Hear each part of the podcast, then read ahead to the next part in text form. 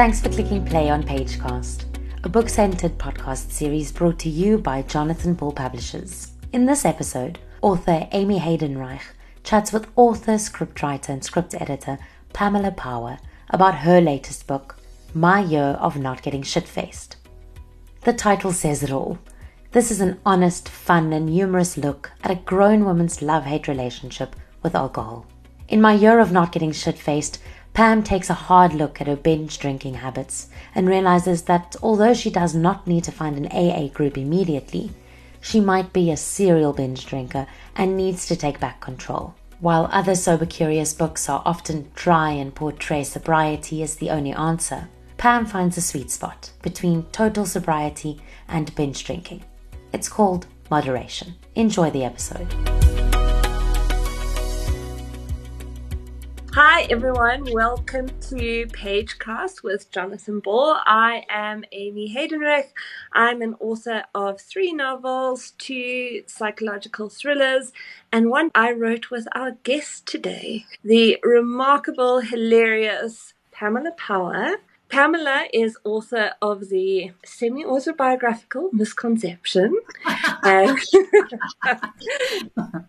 Delilah Now Trending and Things Unseen, as well as my co author on Chasing Marian, and now, most recently, the author of her first memoir, My Year of Not Getting Shit Faced. So, welcome, Pamela. I'm so excited to be able to talk to you today and let's get into it. Thank you. so, I wanted to talk about the inception of this book because we have a very unique viewpoint on it in that you phoned me at the very beginning of your sober curious journey and i remember the moment so vividly that i was sitting on the stairs of my house for some reason probably child related and you were telling me that you wanted to cut back. And that conversation, I think, is a conversation many people have when they're wanting to give up a substance or make some sort of shift in their lives. It's it's an inflection point where you speak to someone who's doing something similar to what you hope to do. So I wanted to ask what led to that inflection point and that moment? What led to that was getting absolutely shit faced on Mother's Day. And I don't know why it seems to be always Mother's Day, but yeah. So, yeah, so I had been out for lunch. I'd had a couple of glasses of wine, and then we'd been invited to somebody's house. We went there afterwards. I had no idea that I'd actually had that much to drink, but we really proceeded to get I'm saying we, I really proceeded to get off my face drunk. And I sort of woke up at, you know, had that shame attack at three o'clock in the morning thinking, oh my God, did I really say that? Did I do that? Like, what was that about? The worst part of it, which doesn't sound like the worst part of it, was that although I sort of had the whole breaking out in a cold sweat and heart racing and whatever, I didn't actually have that hangover where I was worshipping at the Great White Toilet Bowl, which is my my usual thing because I'm quite a, a, cheap drunk, and that that gave me a fright. A couple of days later, I had coffee with a, a group of gal friends. The one said to me, "Do you remember picking a fight with so and so?" And I was like, "What?" I did not remember. So like half of it was afternoon, evening. I didn't remember, and that gave me like a big fright. So it was kind of two things. It was, and I think that's when I phoned you, was actually after that coffee. So it was yeah. the not getting a hangover, and then that I literally, and I'm going to use your favorite word here, I had a brownout. no, and this is not a tummy bug, everyone. Um, this is similar to a blackout, but it's when you remember flashes of the evening, but not the the whole evening. So, you know, I think that it was at that point that I, I phoned you and I said, Amy, I have got to do something. This, you know, this has actually really, really shocked me that I, I, I don't remember what the hell I was doing. I didn't really recall this argument I had with this person. It was just so really jolted me. And that was when I phoned you because I knew you, you know, made a similar journey and hadn't, in fact, really drunk a thimbleful for years. Yes, so, yeah. I'm a little fairy that drinks as much as a thimble. And I remember you saying in that conversation, How do you do it? how do you go to social events and not drink or drink less? I think that's something we can come to at a later stage, but I think it shows the enormity of the challenge for you, but most South Africans, when you think about being part of a social event and not drinking at all. So, something I want to mention up front to anyone listening and thinking of buying the book is this is not your misery memoir Pamela hit rock bottom. She was discovered in the gutters of Parkview, and you know she built herself up from there. It is a sad, moving, and relatable novel, but it's also extremely laugh out loud funny. And I want to hear how you use humor to cope and navigate your life.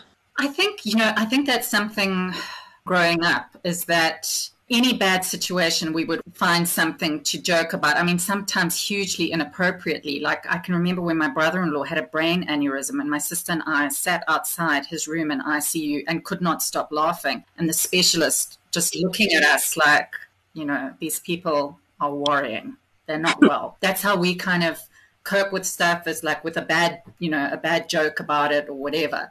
And I think, you know, obviously also while this was all happening, it was in the middle of COVID. So, you know, we had people dying all over the shop. We had businesses going to hell in a handbasket. So, you know, obviously I was using drink to cope, but I was using humor and I was using work, which of course is my other addiction along with caffeine and wine gums. So yeah, that was that was kind of like the only way I could get through it. And I suppose, I mean, somebody asked me, was it cathartic writing this? And I suppose it was. I suppose, as you know, Amy, we use we use writing to process everything. We have to write. It's the way we understand what's happening in the world. You know, we have to write it down.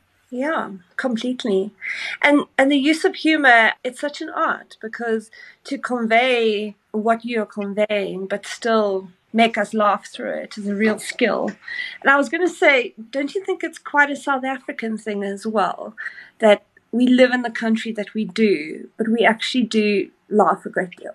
That is absolutely what I love about us is that we can find the most appalling situations funny. We'll we'll you know there'll be a meme about it, there'll be a joke. We'll you know find something funny about the power not being there for three days or you know, getting water from the pool for the loo or whatever, you know, like, I mean, what are you going to do? Uh, or else you, you, I don't know. I find I start boring myself after a while if I moan too much. So yeah, I think it's, it's better to laugh.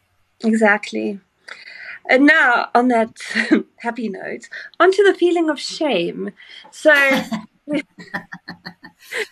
I, like, I like a smooth segue. So, you know, you do have this very bubbly public persona, not only in terms of your writing career, but your soap writing career, where you're on social media, you're talking about the projects you're working on, you're watching alongside viewers, and you are you're generally a bright presence online, but yet you were dealing with over this time a sense of private shame, not only in terms of your own personal journey um, with regard to your drinking, but also in terms of some family and financial challenges. So I wanted to hear a little bit more about that mix. Well, I think again, it's that it is that kind of thing of you don't want to be be boring people on Facebook with your personal issues, but I also felt I almost felt like a responsibility because I thought people see me on social media and they think my life is fantastic with my wonderful husband and my family and my gorgeous life in the parks and my lovely writing career and everything. And they don't realize I'm actually sitting there really hoping that my debit orders aren't going to bounce because I haven't got paid yet. Or, you know, my husband's business was tourism marketing. I mean, tourism marketing in a pandemic, you can imagine how well that was doing. You know, so I was just like working on a million shows, all hours God sent, trying to bring in money. I also wrote the book for other people so that they could see that don't believe everything you see or read on social media because it is a marketing tool. We, we're curating what we put out there, and that is not like our real lives. Like our real lives, stuff is going down like oh my word, I've got a book launch and I need to get my nails done, but I've got no money to get my nails done. You know, I, I wanted to get really real about those kinds of issues. And I also warned my family, I said to my kids, like, I'm not going to make out like we have this perfect family and rah, rah, rah, you know, because I want, I, I want people to read it and think, oh, it's not just me, you know. Yeah. Other people are also going through this and, and feeling that sense of not being alone. And that's what's been kind of gratifying is people saying to me, Oh, I, f- I feel like you wrote that book for me. This is the power not only of fiction but of memoir that someone can dive into your book and really see themselves. And I mean, that was my next question is just talking about the response so far. It seems to be wholeheartedly resonating with readers. So tell me a little bit more about the responses you've you've had directly from your readers. It's actually been quite amazing. I've had a lot of people messaging me on social media or just coming up to me and talking about their own issues, like with drinking, saying that they, you know, they're worried about their drinking and all that sort of stuff. And then us having like an honest conversation because I think also, you know, a lot of the quit lit is obviously the books about giving up the grog.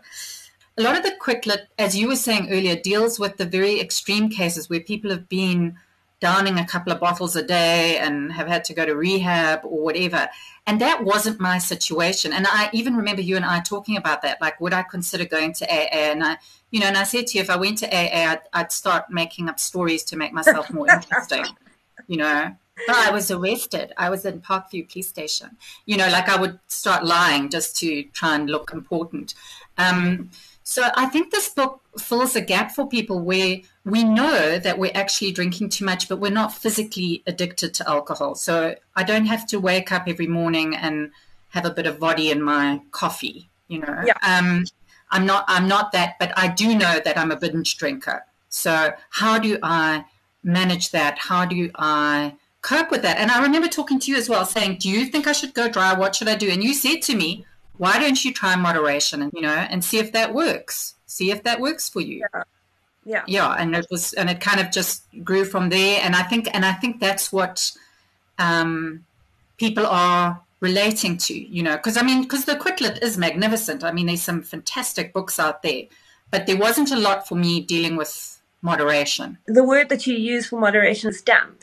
I came up with a name for you the damp guru so I wanted to know how you're coping with your newfound role as the damp guru.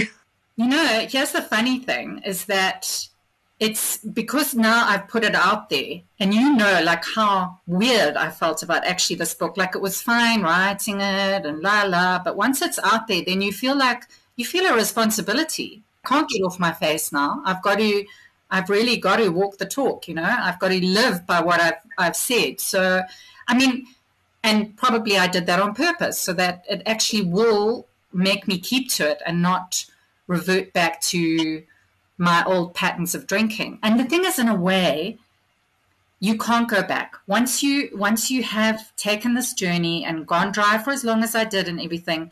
You see what alcohol does, and you're like, I can't actually go there again. It's um, kind of sad because I really did enjoy getting off my face. I can't lie. I can't pretend it wasn't fun. It was the most yeah. fun. But no, I can't go back there. It, it is that sense of responsibility. And it's also that sense of, I hope I'm giving people the right advice. Is that the right way of putting it? I don't know. And you know, you touched on something about, you know, really enjoying your your drunk life. Marian Keyes speaks a lot about how, I mean, she's in full on AA recovery and has spoken very publicly about this. And she talks about how she loved getting drunk and she loved alcohol. That's why she did it so much.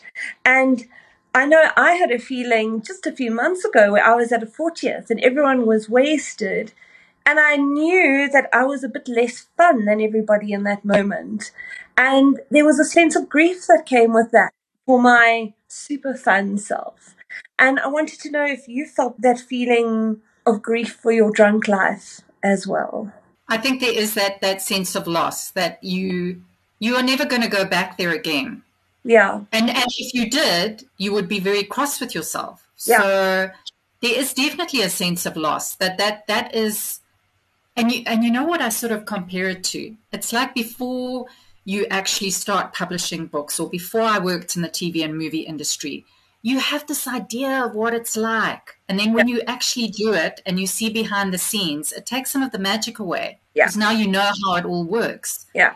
I feel the same about taking this journey, examining alcohol intake, etc the magic has gone. I know now, and and I know like what they keep saying the quit lit. You borrowing tomorrow's dopamine today, and yeah. tomorrow you're going to crash. So it's kind of like no thanks. I I just don't want that. And if it means I am that little bit less fun, well, so be it. You know, Lord knows I've had enough years of fun, so possibly time for something different now. So yeah, I also saw a parallel to a sadness for a mourning of our pre-pandemic selves because I think there was a carefreeness that we all had as a globe before the pandemic that has been affected by what we all went through together, and we we're carrying that collective trauma.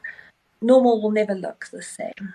Um, I totally agree. I think I think we are all very traumatized by what we've we've been through. I mean, I still sort of can't believe we have lived through a pandemic. My mind can't get around it. And, you know, in our industry, in the TV industry, we lost a lot of people. And that is still very, very shocking to me.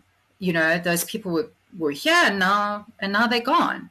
And it was literally sort of weeks before the vaccines got rolled out. And I think there is a, a feeling of sadness that will maybe be replaced by an urge to go crazy later. I don't know.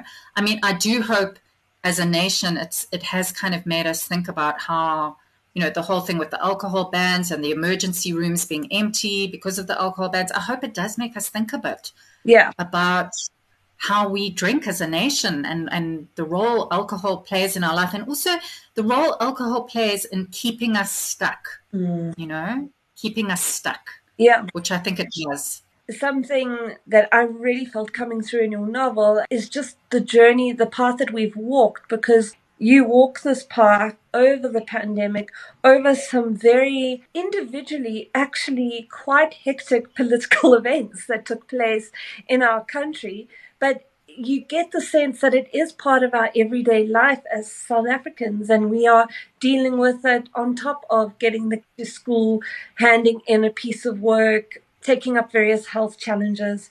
So I wanted to ask you how it felt revisiting that through drafting the novel. In a way, it was quite strange. It was also quite emotional in a way like we've almost like that whole thing about suddenly we're not wearing masks anymore. And i don't know about you but sometimes sometimes even now when i go up i'm like oh when i go out i'm like oh i forgot my mask. And then i realize i don't need yeah. to wear my mask anymore. So it was kind of a reminder of that and of kind of the happiness of first getting vaccinated. And then yes obviously like the sadness of revisiting the july unrest and what that you know meant. And also like just economically, like the shops that closed down, the businesses that closed, that, yeah, there was a definite feeling of sadness as I kind of edited and went over that. Yeah. But I think, and just a note to future readers of the book, it's a sense of sadness, but also almost like sadness within a family. You feel recognized and you feel at home. Um, and it felt very positive for me to relook at this and go, oh my goodness, this is what we've been through. We've all been incredibly brave navigating our own struggles through this. So, then on a very practical note, what daily habits helped you during this time of not only giving up of alcohol but living through the pandemic, political trials, family trials, etc.?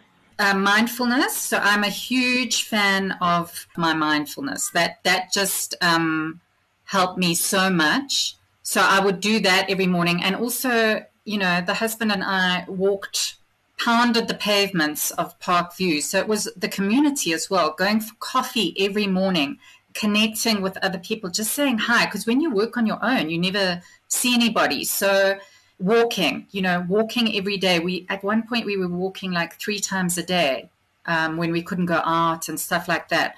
So that really helped. I think our family unit. You know, we're a close family. even if we fight or whatever, we're a very close family. We actually like spending time together. So I think it was that. I think it was our neighborhood, our family. Um, I would speak on the phone to my sister quite regularly as well.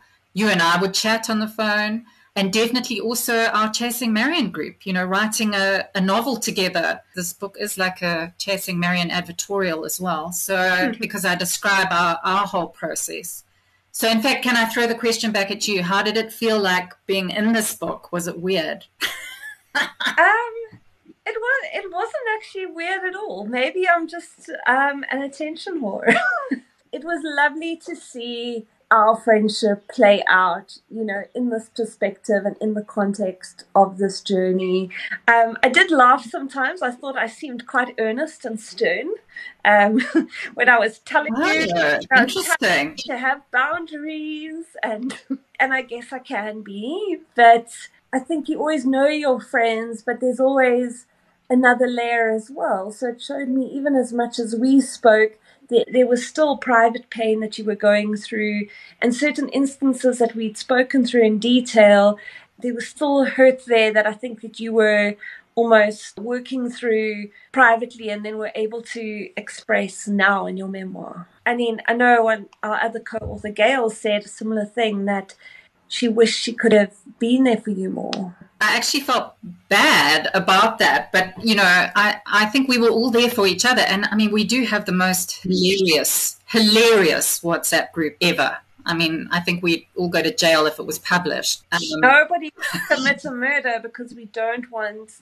the WhatsApp group used as evidence. Um, but you know, I think just in terms of our whole publishing journey and your your various publishing journeys in general. I think let's touch on that a little bit because I do I do think that as an author, that journey from wanting to be published and be in the sun and be part of this world that you love so much to the practical reality of what it means to be an author and the and often, like if we think of rejections and everything we've gone through, there is a private hurt that comes with it that's very hard to share. Talk to me about your writing journey within this time and to chasing Marian and now. The hardest thing, really, for me, I mean, it took me a long time to get published. I was published digitally by Ekaya, which was an imprint of um, Random Struik at that point in 2012. And then and then Penguin and Random House merged into Penguin Random House, and then the book was brought out properly in print in 2015. And that's really, I guess, where my journey as an author started. And I had a pretty good, you know, a pretty good run. I had three books published, sort of boom, boom, boom. And then I wrote a book set overseas, and I got a fabulous international agent in 2018, you know, and she was like, Oh, this is going to be a lead title at the Frankfurt Book Fair. And then the book was optioned for TV by a company here. So I was like, Oh, I am just so famous now, I can't even cope. And then what happened was the book didn't sell, and the TV company decided to make another um, show, not mine. So 2018 turned out to be a bit of a bummer for me because then I wrote another book and my agent didn't like it and then we we actually parted ways because I realized I was so that was kind of a big shock for me with the international agent was that you see in TV I'm used to writing what I'm told like that that's what we do. And I'd never experienced that in publishing because in South Africa we're actually very lucky we get to write what we pretty much want to write. And then you get this international agent, and your agent says, No, I don't like this book, so we're not submitting it. So you can write, and there are people who have written, I mean, the one author I saw had written nine books, I think, before she finally got one accepted.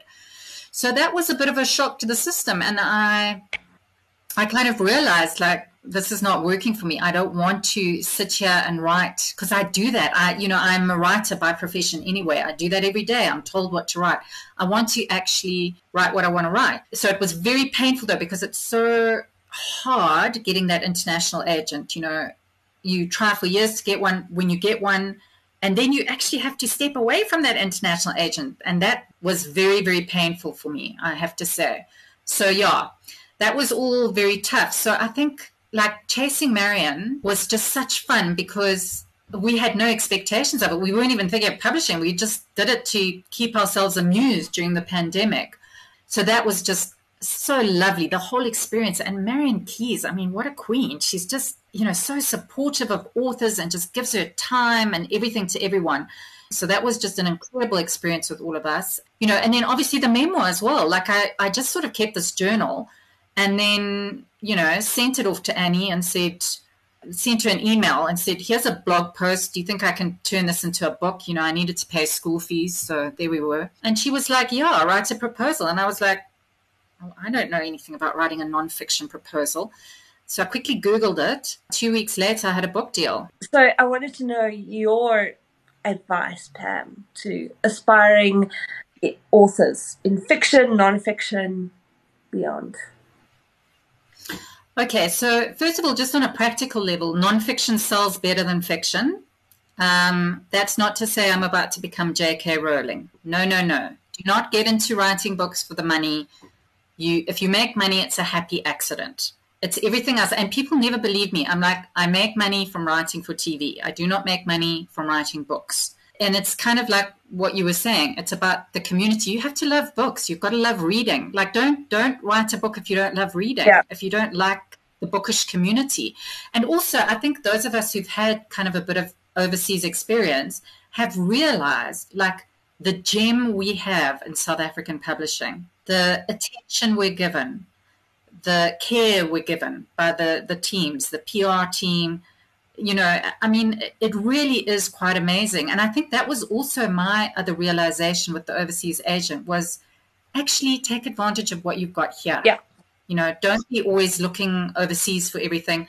Actually, take advantage of what you've got here. So I would give that advice to people here as well. What's that um, Miley Cyrus song? It's the climb. It's the journey, people. It's the journey. So you better hmm. enjoy writing, or you better feel compelled to write that book. Don't do it because you think you're going to be J.K. Rowling, because the likelihood is you're not. So, and you know, yeah. I think in the arts in South Africa, Africa in general, there's been this in uh, this innate, innate sense that we need to seek approval on an international level. That when you've had that international success, you've made it in some way. But it's actually not the case. We are telling such unique stories in such a unique environment that you know, if we can resonate with what we are all feeling and provide different perspectives within the amazing, diverse community we have in South Africa, that's a huge achievement, and it's a, it's more than enough. On a spiritual level, something that came across to me in the book was this beautiful theme of acceptance and being present, especially as and no spoilers, um, especially as the book wrapped up, the sense of you felt more rooted in who you are as a person and your life. Um, is that actually how it feels? Tell me more about that journey. You know, I think the thing about drinking is that it does allow you not to be present. So it numbs you. It numbs you, but it also numbs you to the good stuff. So the, so it numbs you to the pain, but it numbs you to the good stuff as well. So I do think that when you are, you know, and I've had a couple of dry months even since I started sort of drinking again, and I'm so cognizant now of, of how much I drink. And I think I am more present.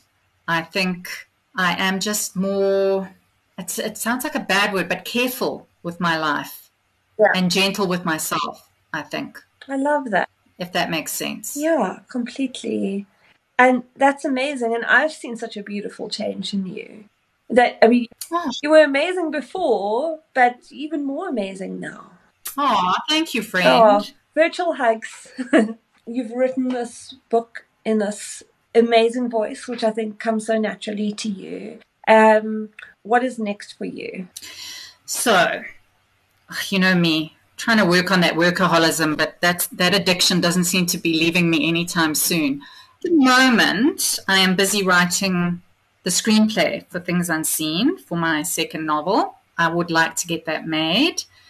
And that really is my theme is that I want to take all of your books and I want to adapt them for the small and the big screen here in SA. I would love to do that. I would love to adapt people's books. I probably will write some more nonfiction and I'm also going to tinker with that thriller of mine. when I have a moment. You know, at the moment, I'm still working on three shows and everything's just insane. But one day, Amy, one day I'm going to calm down. Promise. I'll believe it when I see it. Yeah, I've got a bonus question because I'd love to hear your views on it. So, what I loved about this novel is that it, and sorry, I should say this memoir, is that it's it's serious but it's fun and you know, in terms of our literary landscape, I'd love to hear your thoughts on the roles of lighter novels, such as this one, such as Chasing Marian, such as thrillers, etc. Oh, and in fact, you have prompted my next thing because obviously my next big dream is to start a book prize called the Page Turner Prize, and it's going to be for light fiction because I'm a huge, huge believer in that, and I think we've got enormous um, potential here. We were talking about our humor. I don't think people appreciate humor, you know, and how difficult it is to craft and to get it right and whatever. So, yeah, I would like to see it. Genre fiction getting more um, attention here, getting the attention it deserves, let's just say. Yeah. Because, as we said earlier, it is such an integral part of our culture as South Africans. Oh my gosh, in stereo. Listen to us. Well, Pam, it's been an absolute pleasure speaking to you. And I'm so proud of you for this book. If you are listening, please do run out and get a copy for yourself, um, for others. I'm sure it would make a really deliciously awkward gift for the fam- the drunk in your family. Prompt some dinner table conversation. So Congratulations, hope it flies, and everybody got and read it. Thank you so much. Thanks, Amy. Thanks, Pam. Thanks for listening to this episode of Pagecast. We love hearing from you. So if you'd like to get in touch, please contact us at pagecastpodcast at gmail.com. Until next time, keep reading and listening.